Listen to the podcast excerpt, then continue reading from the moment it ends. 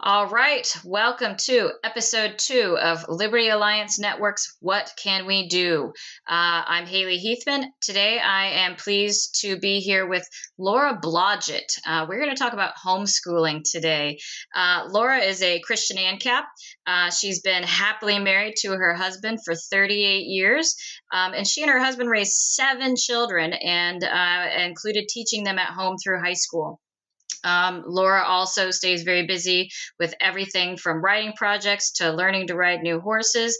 And she also runs the website and associated social media pages of the happy thehappyhomeschool.com. Laura, welcome to the show. Thanks so much for joining me. Hi, thanks for having me. So, um, I've known you on social media for several years. We've never really met in person, but I've always enjoyed interacting with you. You have very reasonable, rational, well thought out um, takes and insights on a, on a, variety of issues.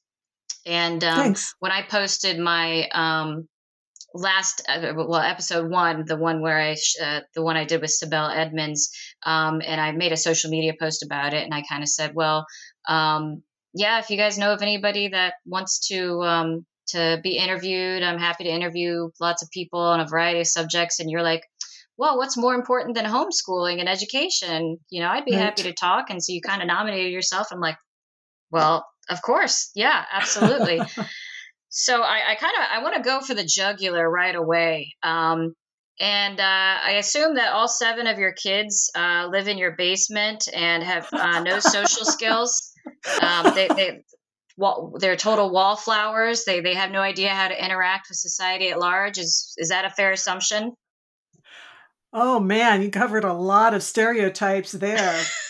um, my my children, all adults now, are highly valued by their employers and their spouses. Um, even when they were in their mid teens and they started getting their first jobs and um, maybe babysitting or, or doing things like that, working at pizza places, people would say to me, Oh, can I have your children? I, I want your children mm-hmm. because they had a happy work ethic mm-hmm. and they knew how to be kind and responsible. Yeah, I, I think um, it's one of my oh it, it, boils my blood actually. It's it, it really bothers me that that one of the biggest criticisms you'll see to this day i keep thinking oh maybe we've gotten beyond that but the biggest one of the biggest uh, criticisms of homeschooling is well they won't be socialized you know? So what what do you have to say to that? That is so old and worn out and shallow and it just shows that people well on one hand they're they're defending themselves. It's an easy way to sound like your choice is better. And um, mm-hmm. I I had to recognize early on that my choice to do this challenged everybody else who chose not to do it. And it's a very uncomfortable challenge because I am putting my children first on a level that they're not. That's a great way of putting it. That's a great yeah. way of putting it nobody likes to be in that spot. So they have to come up with reasons why their choice is better. Mm-hmm. Um, but as far as uh, responding directly, if I, I frequently uh, will weigh how someone is saying these things to me. Like, do you really want to have a discussion? Are you just being obnoxious? Um, more often than not, people will agree with me, and then their final comment is, "Oh, but I could never do that." Oh, right, exactly. And, and I, I, see that that's another kind of common um, objection to homeschooling is, um, well, I'm not qualified. I'm not a teacher. I don't think I could do that. I don't know how to teach my kids about calculus or this and that. And um, well, there are a lot of different ways you could approach that, but um, one of the best responses I've seen to that is, well, what does that say about the system that educated you that you don't even feel confident enough in your own knowledge and skills and abilities to be able to pass that along to your own children? What would yeah. your response be to that? Well, I I can see possibly doing that further in the conversation, but if I really want to have a conversation to make someone evaluate the possibilities, I want to go more positive. So I'm going to talk about things like you actually are qualified at the very basic levels to help your child learn the foundational skills of reading and writing, communicating, you might say, and basic math. I mean, if you run a household, you know basic math. And if you start doing that with your kids when they're younger and reviewing all of those things, you learn them yourself on a whole different level. And then when it comes time to do the higher math, you're a lot more ready than you expected to be. Now, that's not to say that everybody has all the same strengths. And that's just another way to help people evaluate when you get to higher levels of some subjects where you feel like you would like to draw in other resources, then by all means do that, but still be the primary mover in your child's education. And but still don't don't discount your own ability to learn. Yeah, and I think um, I think it also comes from a misguided notion of what homeschooling is. People think that homeschooling is teaching your kids.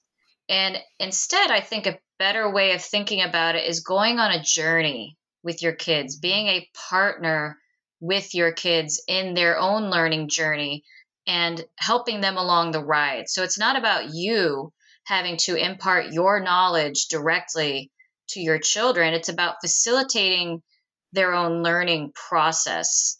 Um, and, and, so I think that's what people get wrong. It's it, where they, they have this maybe a stereotype of what homeschooling looks like where we all just sit at the kitchen table you're all doing a workbook you you, you live at home you, you it's like schooling they're just trying to replicate schooling at home and um, uh, that's just well i think if it's done right that's false not to say that that never happens right. um, but um, i think that's more of a stereotype than reality um, when you were homeschooling what was your um, I guess, philosophy, or how did you approach it? I think, well, everybody learns along the way, just like when you become a new parent. There's so many things you learn simply because, as much as somebody tries to explain to you the things you need to know as a new parent, there is nothing that can prepare you like actually being a parent and having to problem solve. Mm-hmm. But on, on a broader scope, I like to say that teaching your own children is just being a parent. Yes. It's a it's a false separation um, that we have been trained to think of our society, our culture, um, for various reasons. Some of it is because some parents feel inadequate, or I mean, if you even look in in um, a couple of centuries ago, some of the parents who were more well off, they hired out the raising of their children and it's interesting that even with that, there's such a stereotype that the kids had the relationship with the teachers and the governesses and not with their parents. Mm-hmm. So to me, it is parenting. It's not, oh, I'm a parent and I'm a teacher. It's, mm-hmm. I am a parent. Mm-hmm. That's that's exactly it. I think you know they're they're intertwined. They they can't be separated, and um, I think that's also why um, what you touched on at the beginning is so important. And, and even though it's something I instinctively knew, um, hearing you say it, like it, you know, the way that people think of homeschooling, it's a challenge to their decision making, and indirectly because it's not just about schooling them; it's about parenting as mm-hmm. well, which is a very personal thing. Um, and everybody, nobody wants to think that they're a bad parent. So you're mm-hmm. almost mm-hmm. kind of in a backdoor way suggesting that they're a bad parent for um, not homeschooling their kids or or saying that they're doing something wrong or they want you to feel kind of conversely like you're the outlier here like you're the weirdo and that's kind of i think to an extent how they have painted us um, mm-hmm. especially uh, the more religious homeschoolers. Um, uh, were you? Was that the, the the genesis of your homeschooling journey? Did it have to do with your faith? Or tell me a little bit about what got you started. Did you know before you had kids you wanted to homeschool them? Or was there um, a reason for it, maybe a bad experience at public schools? Um, tell me a little bit about that. Uh, although I would say that I knew from the start that morals, values, faith, worldview were all very foundational to how I wanted to introduce things and how I wanted to help my children to think and evaluate.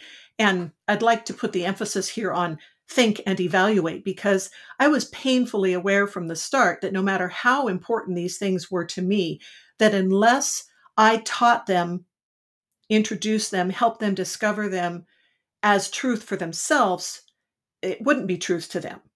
So it's not like I just said, here, believe this or you're in trouble. uh-huh. um, but the the actual story of us starting to teach our kids at home is rather comical. Um, we lived in Southern California. My husband and I were driving home from somewhere um, by ourselves. I think our kids, our one daughter, maybe at the time, uh, was being babysat. And he said, What do you think about homeschooling? And I said, I've never heard of that. And he said, "Well, I heard about it on this on this Christian radio show interview." And I thought about it for a minute. I said, "I think I could do that." and it's just it's like nobody had I just didn't even know the concept existed, but as soon as I knew it did, it's like, "Well, duh, why wouldn't I do that? I wish I'm so glad I heard about that." How how many kids did you have at the time and how old were they? Um I think we had to um because I think it came up because our oldest was four, and then our second was about a year and a half. Okay, so they so they hadn't really been subject to school yet. Like they hadn't been in school, and you had to pull them out. Maybe the, the four year old a little bit. Um, she had been subjected to babysitters because I mm-hmm. had gone to nursing school while she was mm-hmm. younger, which um, I don't recommend doing when you have a young child. yeah, that's a that's a lot.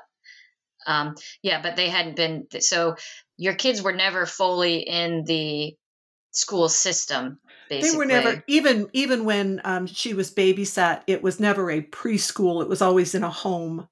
So mm-hmm. no, they they never were uh, in an institutionalized classroom setting, except when my daughter tried to participate. My oldest daughter tried to participate in band for about a year, and um, we found that to be a complete waste of time. Yeah. Why? Tell me about that. Why was? Why do you think? Why was that a waste of time? Because I I'm a musician also, and so I know what it takes to learn. You know what? And I was in band. Um, mm-hmm. You know, like from sixth grade on, but I hadn't ever evaluated it as a parent the same way. But I knew enough about you know you're playing with people right? You get to do concerts. And um but it, it became apparent to me that simply by playing with her siblings or with friends she was getting a same or better experience with much less time and um fundraising. They wanted to do fundraising. Mm, hmm yeah. I, I tend to think that maybe you know if public school systems do things right, maybe some of these extracurricular things are the things that they get more right than wrong. My brother was um, very much involved in band um, and marching band and show choir, and and maybe maybe just because of my experience, because they were um, award winning. You know, they won state championships and whatever. So I think he had a, a good um, experience with it himself. Um, I don't know that you know nobody in our family prior to that was particularly musical.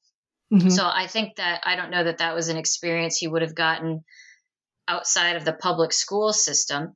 And um, I think that when people think about homeschooling and then they, they, they think about the things the experiences that i just mentioned you know the the home um, the, the band the concerts the you know even the sporting events i was the athlete he was the musician um, i think that they think that they would be depriving their children of those experiences um, what do you think about that i think that part of the problem is that the state has a monopoly on childhood activities in many ways. But there are many people um, who teach their own children who, for various reasons, don't want them to participate or they can't. It depends on the state and the state laws. And so there can be a perception that that's the only way to get those experiences. But let me give you an example of our youngest daughter really um, wanted to be involved in some drama productions. And it we had after the band experience, you know, trying to like go to drama class, that just wasn't really something anybody was interested in trying. But there were a couple of uh, homeschool groups in the valley um, that were trying to put plays together. But when she contacted them, they were um, they were not going to work for various reasons. Uh, they she wasn't part of their group. She didn't know them, and so you know, just because you teach your kids at home doesn't mean that some of the dynamics of human nature go away. um, much like when we talk about uh, freedom and liberty, it doesn't mean that oh, all of a sudden everybody's going to be nice. Right. Um, yeah. But so she came to me and she was frustrated, and I said, "Why don't you just do your own? Make your own play." And at first, that sounds like such an impossibility, or um, maybe I'm just being calloused and in saying that. But being that she was taught at home and being that she was used to taking initiative on her own, she put together a stage production of um, which was the first one one of the Gilbert and Sullivan plays. I'm going to be in trouble for not remembering. But she got siblings and cousins and friends all involved. And she recorded all of the music. They adapted the dialogue. They set up a stage. She got another daughter to do um, the backdrop art sketches to show um, things. And they memorized all of the music and solos and sang them. And we got about 40 people to come sit in our backyard and watch this amazing play that they did.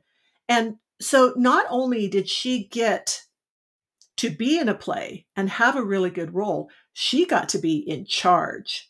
And she learned managing and doing things on a level that she would not have learned if she had just been in a drama class. That's amazing. Yeah.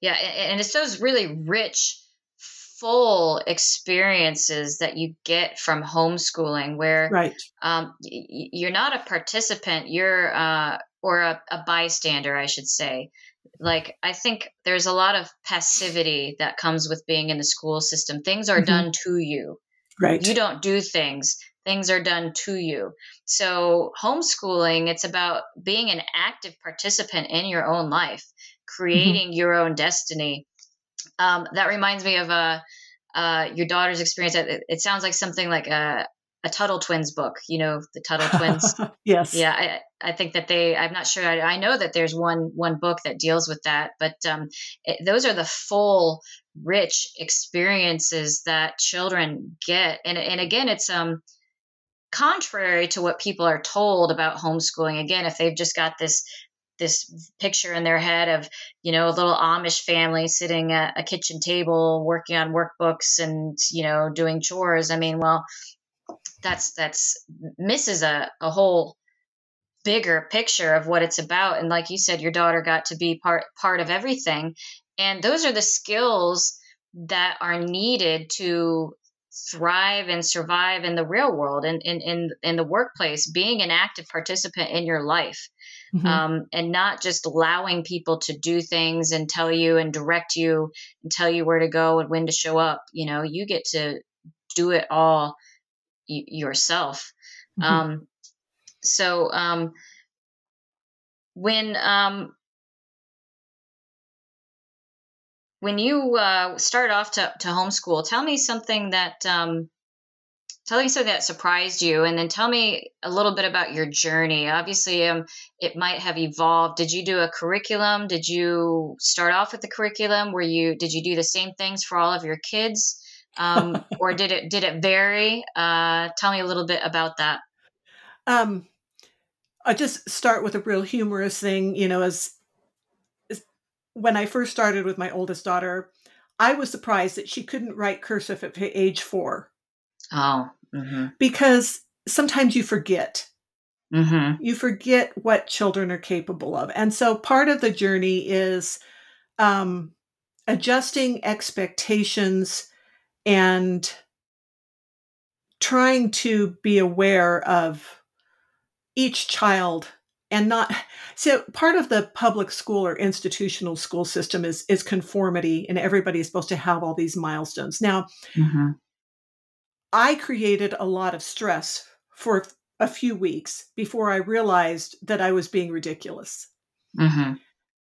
and the thing is that the institutional school system does that to a lot of kids all the time by putting them in little boxes and saying you need to be able to do this now now, a lot of them are going to say, oh, we don't try to teach our kids cursive at four. Yes, I understand that. But there are a lot of other things that kids do not do on a determined timeline, uh, reading being one of them. And to try and say that because someone doesn't read even until they're 12 is a mm-hmm. is like slow is a complete misconception of the individuality. I did have one child that was a very slow to learn to read and that child is graduated with honors from college. So it doesn't matter. As far as curriculum, yes, because I didn't know anyone in my background, in my family, who taught their own children when I started. Uh, and though I did form a bit of a network, a lot of us at that point in the in the early 80s, it was kind of a new thing. So many people were saying, okay, how do you do school? Oh, you use curriculum. And then a lot of people discovered pretty quickly, we don't need to use curriculum. It's it's dry, it's tedious, and it's not addressing the living uh, discovery educational process that can happen in a in a less institution. I mean, an institutional setting is um, not real. It's not real life. No. So no. pretty quickly, I let certain things of the curriculum go by the wayside. And I remember in particular when the kids were little, obviously before, before I had all seven, that um, about spring of one year, things weren't going well in a sense that I was frustrated and overwhelmed. And I, I'm tend to be a goal oriented person. So for me to take this step and to be able to evaluate it was um, momentous. And I just stopped and I said, you know what? I'm just going to stop everything. I'm going to read to them and I'm going to spend time with them. But I need to step back and think about this a little bit more. And that was one of the best decisions I ever made because not only did it teach me that you can step back and there's no like, oh, you didn't finish this whole book. I mean, there were no repercussions from that um, for, for the kids. I mean, if you live in certain states that where they are more draconian in their laws, you you have some issues there. But even with that, I know a lot of people who find ways to work with that to the benefit of their children so that they're not stressing their children out according to what the system wants you to stress them out with. So I learned how to step back and evaluate and not be so worried about what I was trying to accomplish that I didn't evaluate what was actually going on and how I was interacting with my kids. And I learned to let go of even more curriculum and be more creative. Plus, I got to see that my kids kept engaging with life and being interested. And so I could latch onto things that they were more inclined. And it's not like I don't want to say my kids led me because they'll tell you right off that I made them do a lot of things. Um, but I was trying to read them more and to be more aware of what they needed to make the education a thing that could make them prepared for life and um, enjoy the learning process. Mm-hmm. Um, so you would would you say that you kind of switched to more like a unschooling type approach? Or was it a little bit of a mixed bag? Or was it different for each kid? When i hear people use those terms i don't think anybody means exactly the same thing by them. Mm-hmm. unschooling versus regular schooling. I think that i did use some more programmed things for math in particular um, but more along the lines of when you do anything, when you're trying to learn anything, it's better to learn small amounts regularly and to keep, I mean, like even with exercise, you know that as an athlete, um, mm-hmm. learning a language, even a friendship, developing a friendship, spending a little bit of time more regularly builds things up more solidly and more naturally. So I think that guiding children in those skills is important. And I think that that is probably something that's a little bit lost in the more extreme idea of unschooling, where you just let them do whatever. I think that when you go back to the idea of parenting, we're supposed to be guiding our children. Right. But I also would continually try to find what worked, evaluate what was important, and not try to just make it, oh, we need to finish this. It was never about finishing the curriculum, it was always about teaching the child. Mm-hmm. Yeah, I, have been. Um, are you familiar with the libertarian homeschooler? Anna Martin? I think, I don't know her by name, but I do think I have seen some of her things. So I've been following her since 2000 and I don't know 12 or so, a long time, a long uh-huh. time. And um, you know, I I I only I have a 20 month old right now, so she's not mm-hmm. even two years old. So, but I've been following along um, with the homeschooling and her journey. She had two sons, and she calls them um, the young statesman and the baby anarchist. Uh, she she used to not use their real names on social mm-hmm. media for obvious reasons.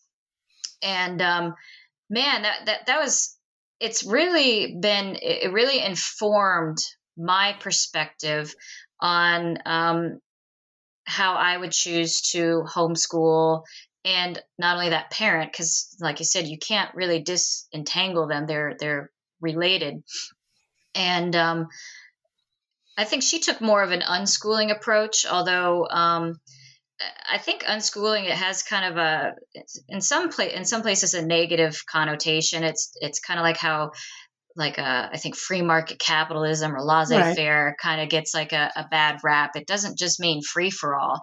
Doesn't mean right. everybody gets to do what they want whenever they want, um, or that there's no rules or regulations or your kids run the household.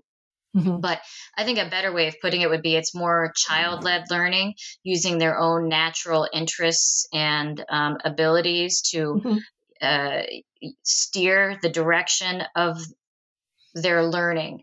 Um, and she has a, a, a, one of her sons has uh, learning disabilities. He's dyslexic, and he's kind of the same in the same way, like where reading and writing has been.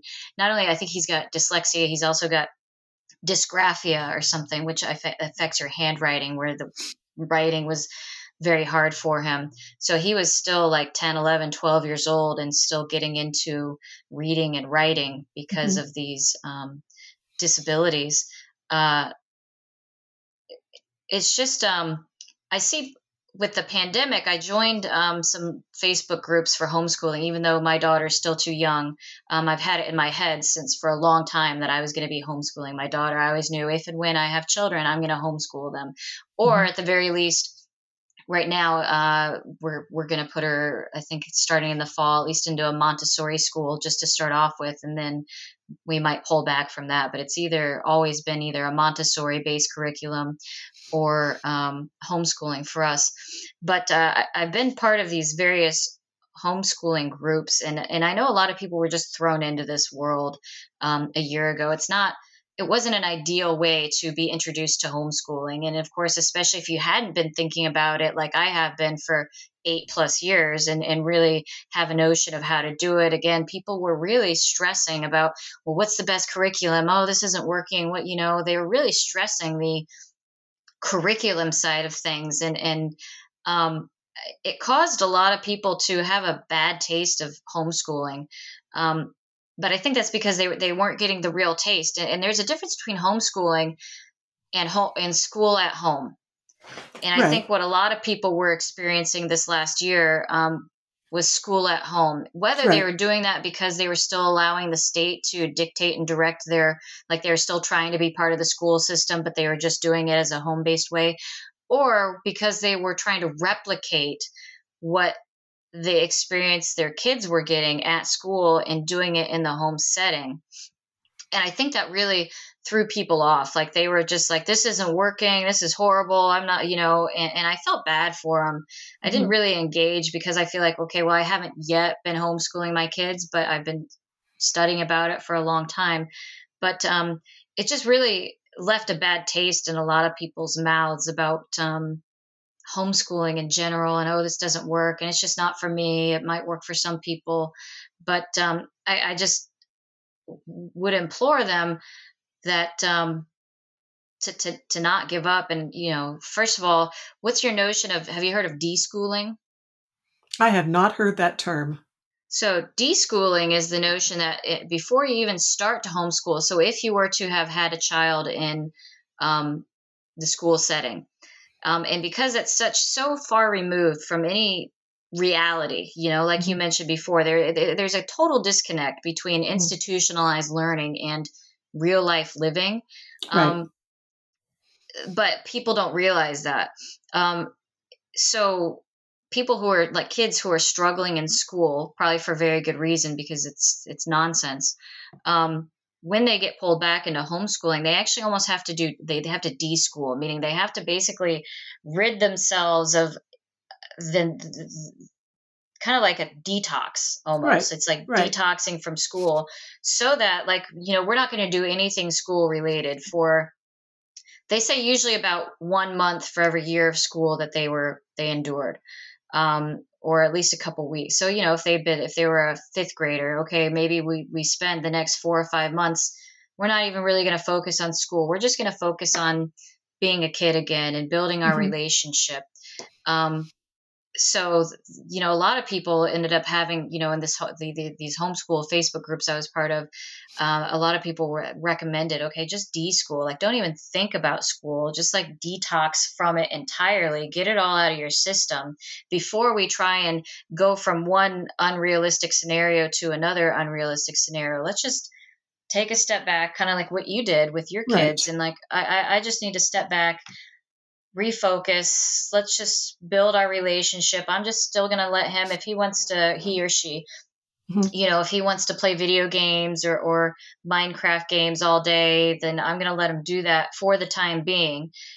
And then you know we can start tying these things to okay you like playing minecraft. How can we um, incorporate that into what can we learn from minecraft? How can we start you know incorporating that into uh, real world experiences um, and just starting to branch off from that taking their interests. Okay video games. Well what do we learn in video games? Can we start learning you know teaching you how to code? Can you program your own video games? You, you taking their natural interests and using that as a as a launching point to learning something that is aligned with what they they they learn rather than something that is forced on them from the school system you know mm-hmm. like I, I, I one of my favorite examples to use is like the Ming Dynasty from China. You know, get, having to have a, a, school student sit there and learn and memorize ridiculous facts about the Ming Dynasty and what pottery they used, and you know the the the, the, the dates and what the you know. Uh,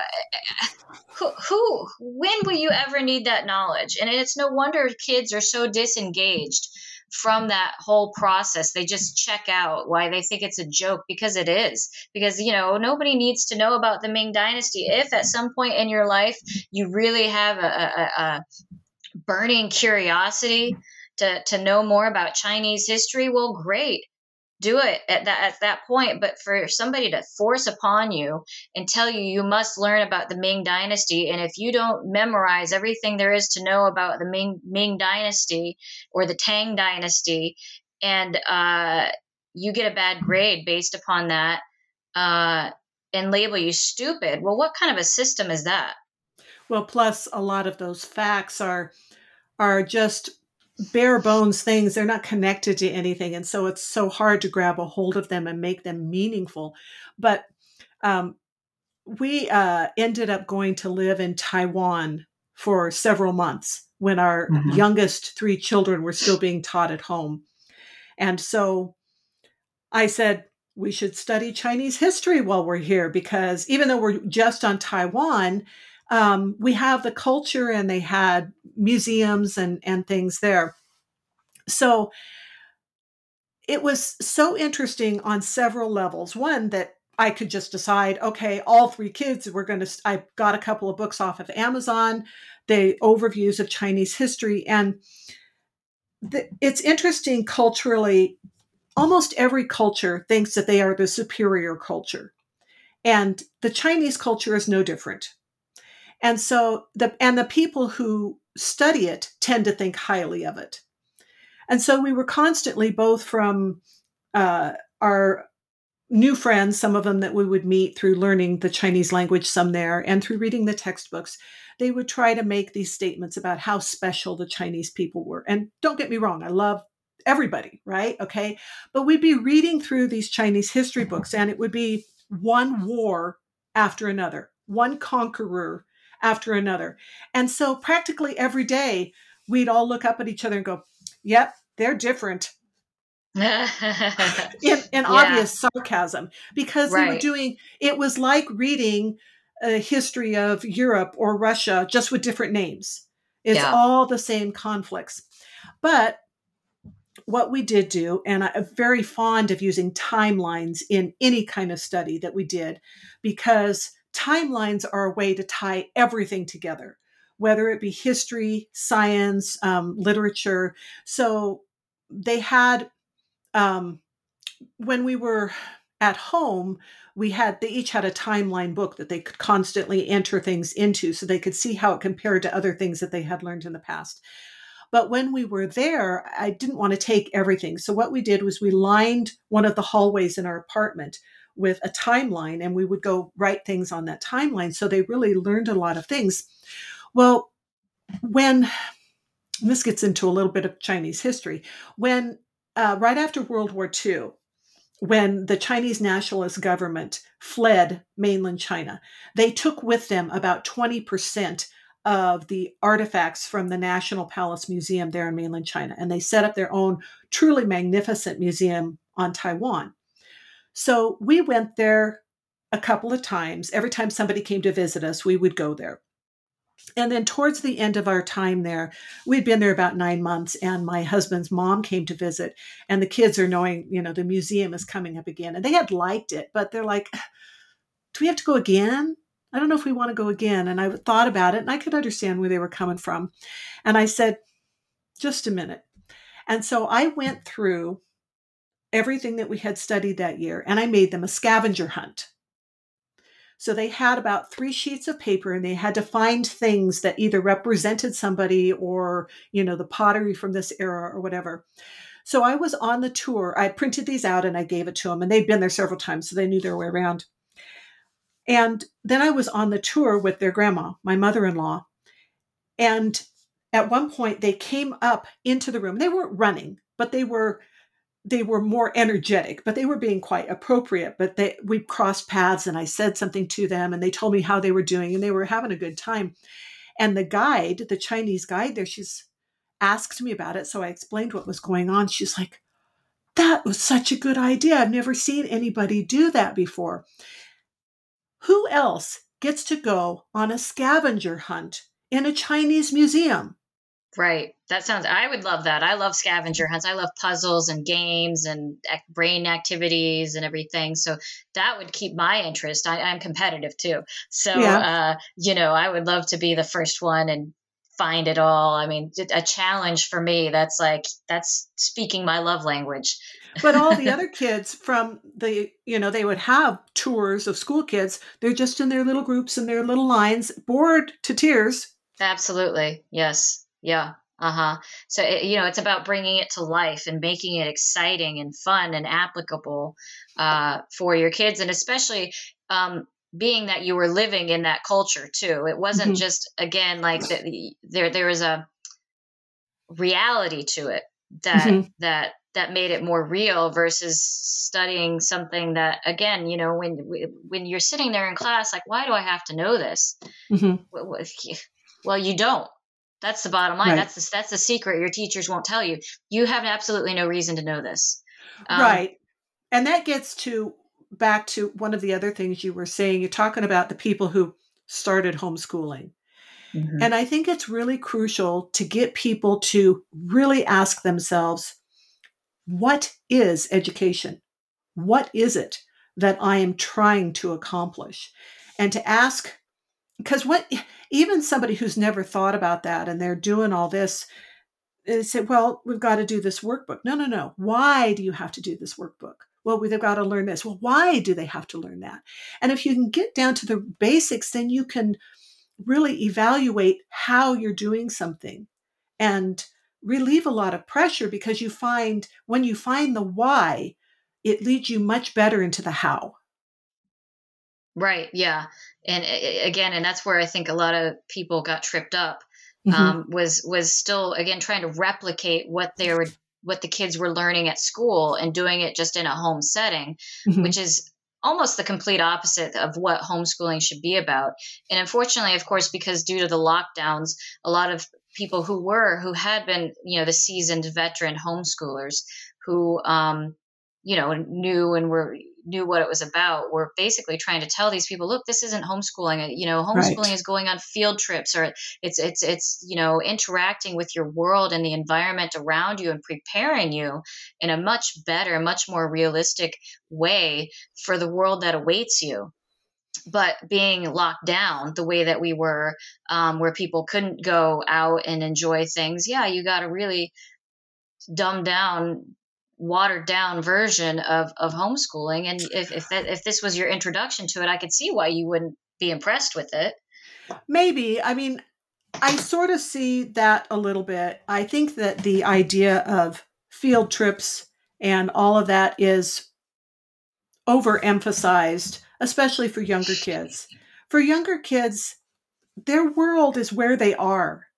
And you can make that world come alive in many, many ways. It does not require going to the park or unless you live in an apartment, and that's a little bit of a problem too. But even with that, if you, again, if you're really thinking about education and you're really thinking about exploring the world, you can look out the window and you can observe all kinds of things and make stories and make science projects. It's it doesn't have to be oh this thing you have to get out of the house. Right. Yeah, although that's one of the new the new iterations of homeschooling. I met a, a, a another mother um, in my neighborhood. We were at the park, the neighborhood park, um, and she's homeschooling, which I was pleased to see. And um, but she started. She had a little homeschooling group, and there's a new version. It's called like Wild and Free, where the basis of the homeschooling was to get out and explore and be in nature and do as much outdoor activity as possible, wild and free. I mean, I think it's probably still better than being in school. right. Um, and most people have yards or something. I mean, again, I know in some countries in particular, but it's not as possible. But in the US, most people at least have some sort of yard. And mm-hmm. a kid can learn so much just from being outside. And it reminds me of um, how much the attitude of the parent makes a difference in the child's perception of the learning process.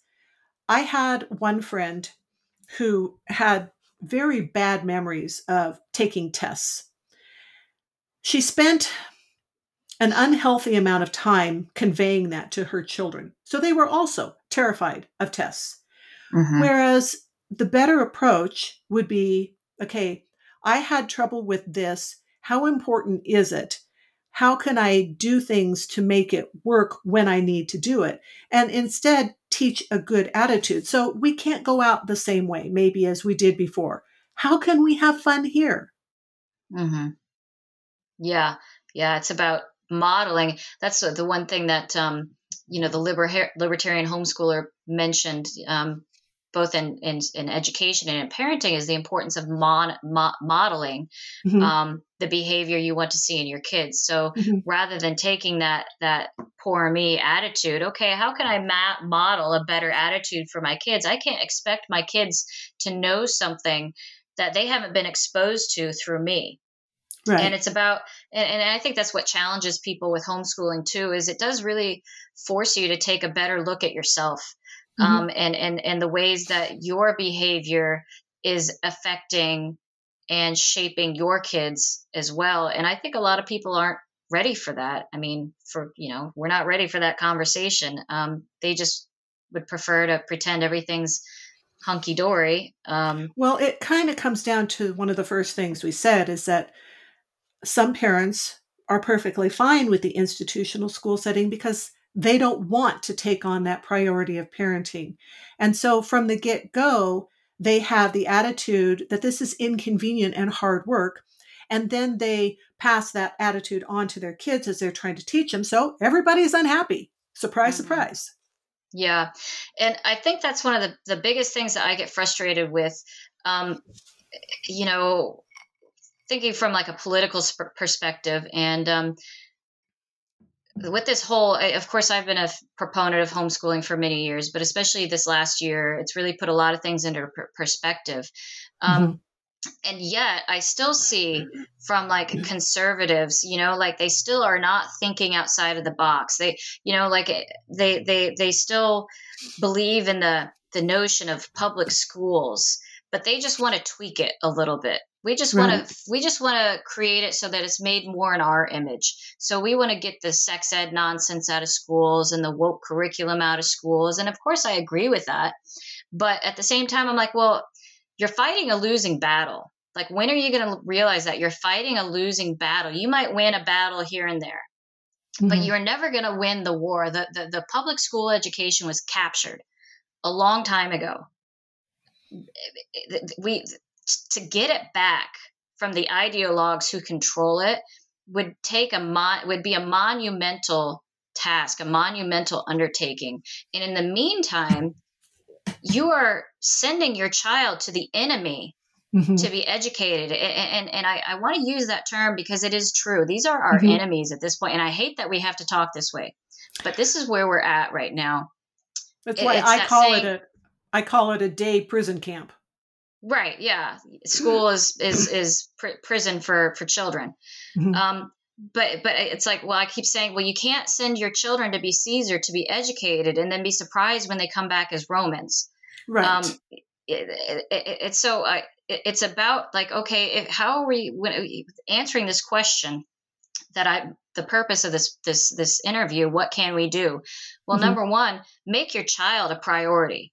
Right. Make parenting a priority. Stop outsourcing it.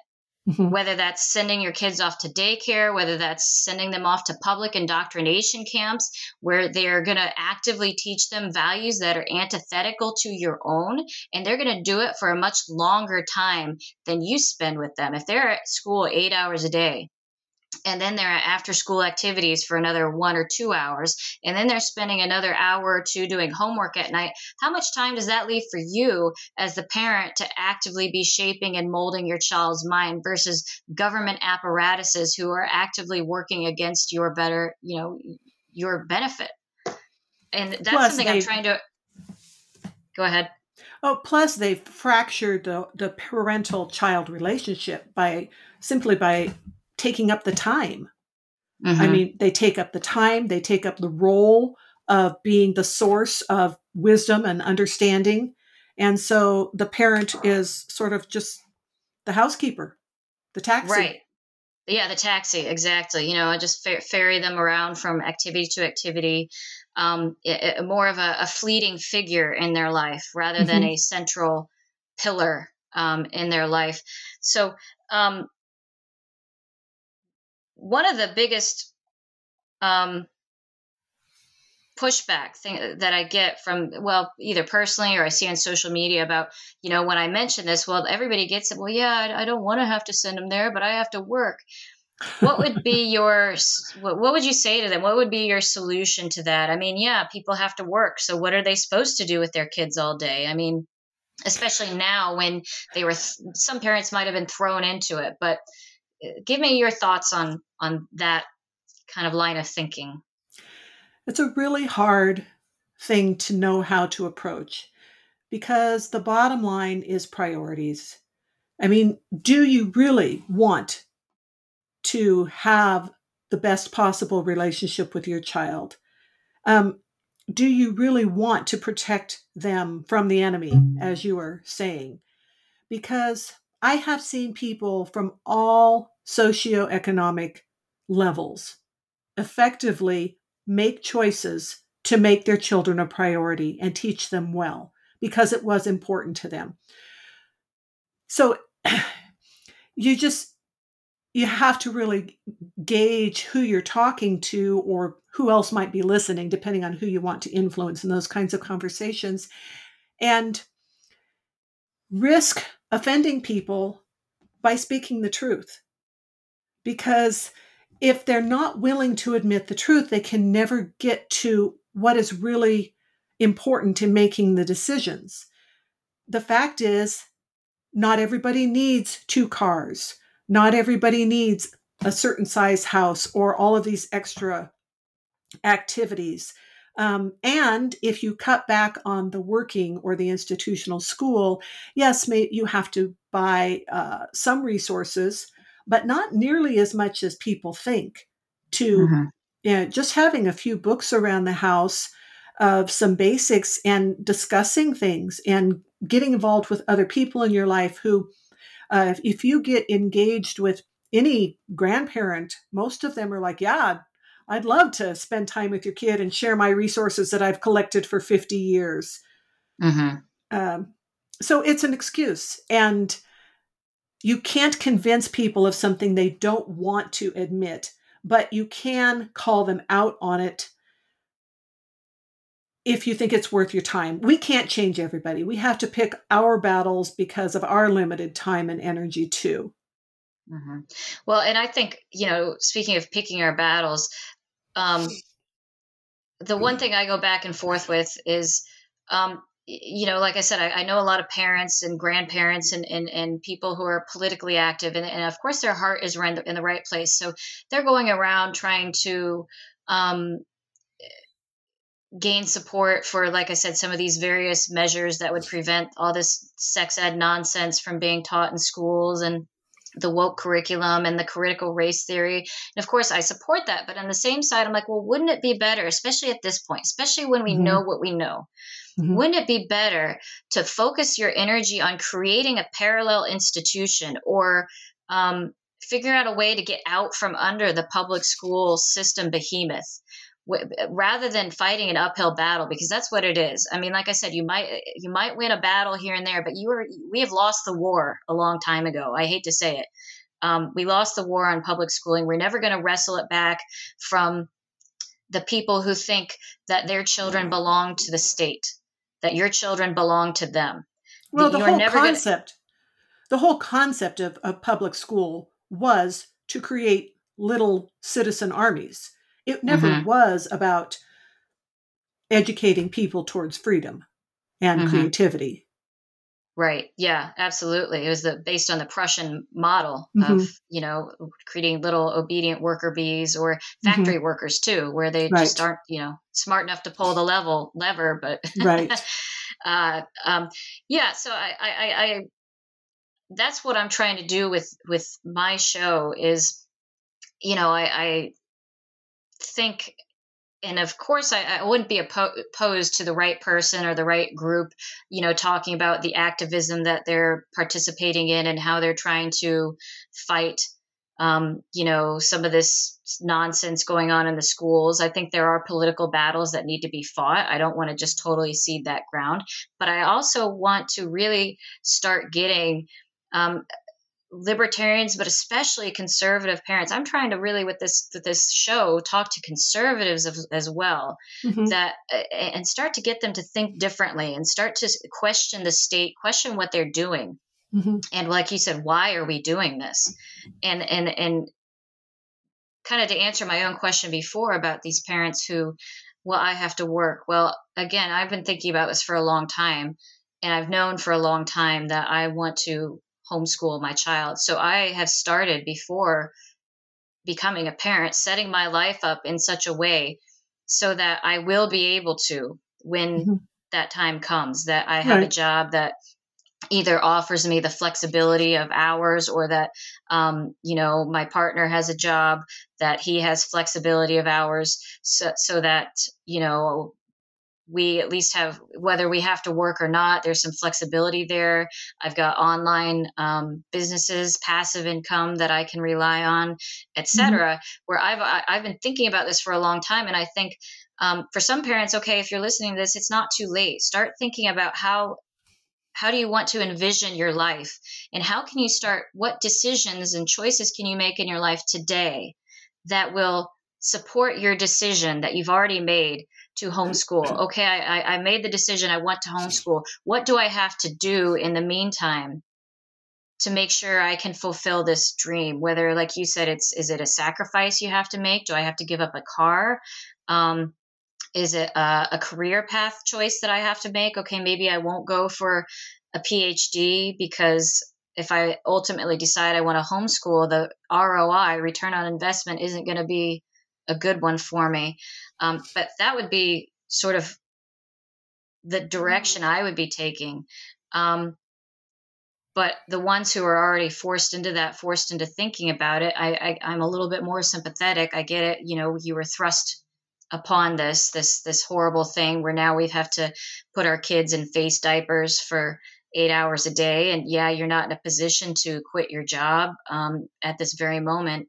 What would be any thoughts on how you would navigate that for parents who have been thrust into this? Well, getting back to the idea of what is education and what are your goals for teaching or training your child, I would venture to say that even if they just have a few books and some free time, they're doing better than being subjected to the indoctrination and the boredom and the control of the institutional setting. So, in that case, if you really feel like your options are that limited, then go with more of the unschooling and the freedom. Now, of course, the younger the child that is, the younger the child is, the more difficult that is. But the government has provided free childcare and every time they and now, provide and now they want to expand it even so now right. with, in addition to the 12 years mm-hmm. of of of uh, public education plus maybe four more that they're going to get at, at, the college indoctrination advanced indoctrination that's what i'm calling it right. now now they want to take your kid too uh, for pre-kindergarten and voluntary pre-k and everything because you know what 16 years wasn't enough we need a full 18 years of having your children in the hands of the state um because to right. totally wrestle control away from parents. Right. And and i think it can be helpful to understand there are some people who have done studies of the time spent in school settings institutional school settings actually doing anything remotely like academics. And it's roughly one fourth of the time one fourth of the day spent there is possibly learning. So if you read stories to them at night, you would be doing probably just as well. And just having right. a little discussion of something. And, and I think that's another. Um, I, am going to wrap up here so quickly, but I just want to touch on one more thing. As one of the other misconceptions about being a homeschooler is that you have to be rich to do it, and um, I, I think there are a lot of again it's like you what you said about excuses. Well no you're just making excuses. There if there's if there's something that you want you will make the appropriate sacrifices right. in order to get it. And that that goes for anything in life whether it's about like losing weight. Okay well mm-hmm. you know um, maybe you don't have to you don't have to have a personal trainer to lose mm-hmm. weight you know like um, i'll use my brother as an example he's been on a great weight loss journey. Um, you know he's going to the gym at 10 o'clock at night even though he's working at you know he works a day job he's got kids um, mm-hmm. but he's that dedicated to uh, losing the weight that okay that's an appropriate sacrifice that, that he wants to make. It's not an excuse. Mm-hmm. it's a reason. So he you know um, that's like saying you know i can't home you know i can't lose weight because i don't have the money for a personal trainer well where there's a will there's a way well you know there's an old proverb that i find true over and over and that is um, necessity is the mother of invention mm-hmm. and if you make the choices that are the priorities and you start problem solving these things I actually see people led into areas of prosperity because they learn whole new ways of thinking about their money. Whereas mm-hmm. before, mm-hmm. they were just trying to make it. But now they're trying to think about how to use it wisely. So, making the choices with the right priorities, I'm not promising riches. I'm not a prosperity preacher. But mm-hmm. when you make choices that are in line with um, what should be most important, a lot of things fall into place. Even, I mean, the marriage relationship can often be better because you're not, you know, tearing at, you know, I've got to go this way. No, my job is more important. Right. Um, and again, because you don't have some of the expenses of doing all of these other things, it's not as bad of a situation as many people work up in their mind. Mm-hmm. But I, I would like to add that the idea of changing the world and being active, because that's kind of what we were talking about. There is nobody in your life that you have a higher potential for influencing than your children. Nobody. Even your mm-hmm. spouse, even though I think that's a more important relationship and you can have a really good conversations, that person is is more independent, more formed, and it's more of a mutual thing. And not to say that there's no mutuality with your children, but they depend on you differently. They depend, they're going to depend on someone, whether or not they you take advantage of that and you fulfill those roles with them or you send them off somewhere else. They're going to depend on someone. So why not instead of trying to spend all this time and energy going off and having fighting for this law and fighting for that. Again, not saying that it's never appropriate, but people get really scattered and they think, but this is a really important thing. Whereas if they just concentrated on the priorities at home when their children are young, they will raise their own little generation of people who know the truth, who mm-hmm. won't be sheep, who can think things through. And then when they get older and their children are grown up, then they can do some of that activism stuff. But when the children are there, that is the time, and you won't mm-hmm. get that again. Right. It's about your circle of influence too. Mm-hmm. You know, um, what, what's your circle of influence? Well, the people right that I live with, number one. Right. Um, my my own backyard, my own community. Um, right. It's uh, it's almost like Jordan Peterson. Clean your own room. If you can't even right. clean your own room, um, well, what business do you have telling everybody else how to live their life? right. You, you don't. Um, now, granted, it's the the long term approach, which is fine, but you know, when we're talking about okay, what are solutions in the here and now? Well, raising better kids, well, that's a generational approach. Of course, one that we we need to to focus on especially because I think you know as libertarians and conservatives, I think we we who place an emphasis or say we do place an emphasis on on families and on mm-hmm. um, uh, relationships and motherhood and traditional tradition, I guess, and traditional mm-hmm. gender roles. Um, that I think that that that you're right that that should be our number one priority and not a back burner priority like oh yeah i'm gonna i'm gonna earn money and i'm gonna make you know uh you know climb the corporate ladder and so i can take nice vacations with my kids but at the same time you know uh, i'm gonna break through the glass ceiling and mm-hmm. everything mm-hmm. um while i want you know neglecting might be a bit too strong of a term, but while putting your kids on, you know, fifth, fifth down on your priority list behind, mm-hmm. you know, uh, earning a career, you know, have, or having a career climbing the corporate ladder, you know, keeping up with the Joneses, etc.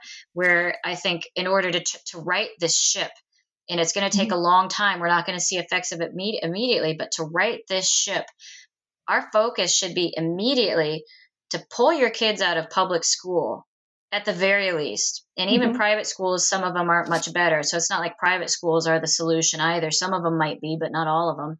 Right. But we need to shift the education paradigm immediately. Mm-hmm. And whatever you need to do to bump your kids up that priority ladder from number five or number three up to number one is what you need to do um, because there's no other way we're going to win this battle while we're still sending our kids off to these public indoctrination camps, these prison day right. camps. So um, I, I want to wrap this up. Um, I want to give you the final word to, um, you know, put a bow on all of this, um, promote anything that you want to promote, um, and um, maybe just give some final thoughts about answering this question: What can we do? So your your floor. Okay. um, you know, even if you think about the well, people say sometimes, oh, but I need I need to feel fulfilled. I need to do this thing to feel fulfilled. You can choose what makes you feel fulfilled because you choose your priorities. It is your priorities that will make you feel fulfilled. And how is it that we venerate teachers? I mean, it's this constant thing like teachers are the priests of our system. But if a parent tries to teach their own children, why are they then second class citizens? Why are they then somehow not fulfilling their role in life? To me, that's a false dichotomy, a false premise there that they, they're sort of presenting the truth to us and then trying to take it away at the same time. Um, so I would just encourage everybody to, like I said, to really evaluate what education is. And I go over some of those basics in um, my my website, thehappyhomeschool.com, which I also record as a podcast. But I think very foundational to that, to the whole idea of education, is having a relationship with your child and communicating with them in a way that they know they are very important to you and that you stand up for what is right and true. And you do that not by holding a sign, although sometimes that's appropriate. You do that by your choices. You show them what is right and true by your choices. Amen. I fully agree with you. And um, I know I, throughout this show, I'm going to have many more conversations um, about homeschooling and schooling in general because it's a huge topic and we can't talk about it enough. But I appreciate you coming on today. Um, Liberty Alliance Networks, what can we do to uh, start the conversation about homeschooling? And uh, I really in- enjoyed all your insights as I always do. Um, and uh, just want to thank you again, and I want to thank everybody for for watching. So uh, visit Laura at thehappyhomeschool.com. I will place all of uh, any other relevant social media links and any links, other links that Laura wants me to include on the show notes page, uh, libertyalliancenetwork.com. You'll be able to find everything on there. So Laura, thanks again. Thanks for having me. It was fun. Pleasure.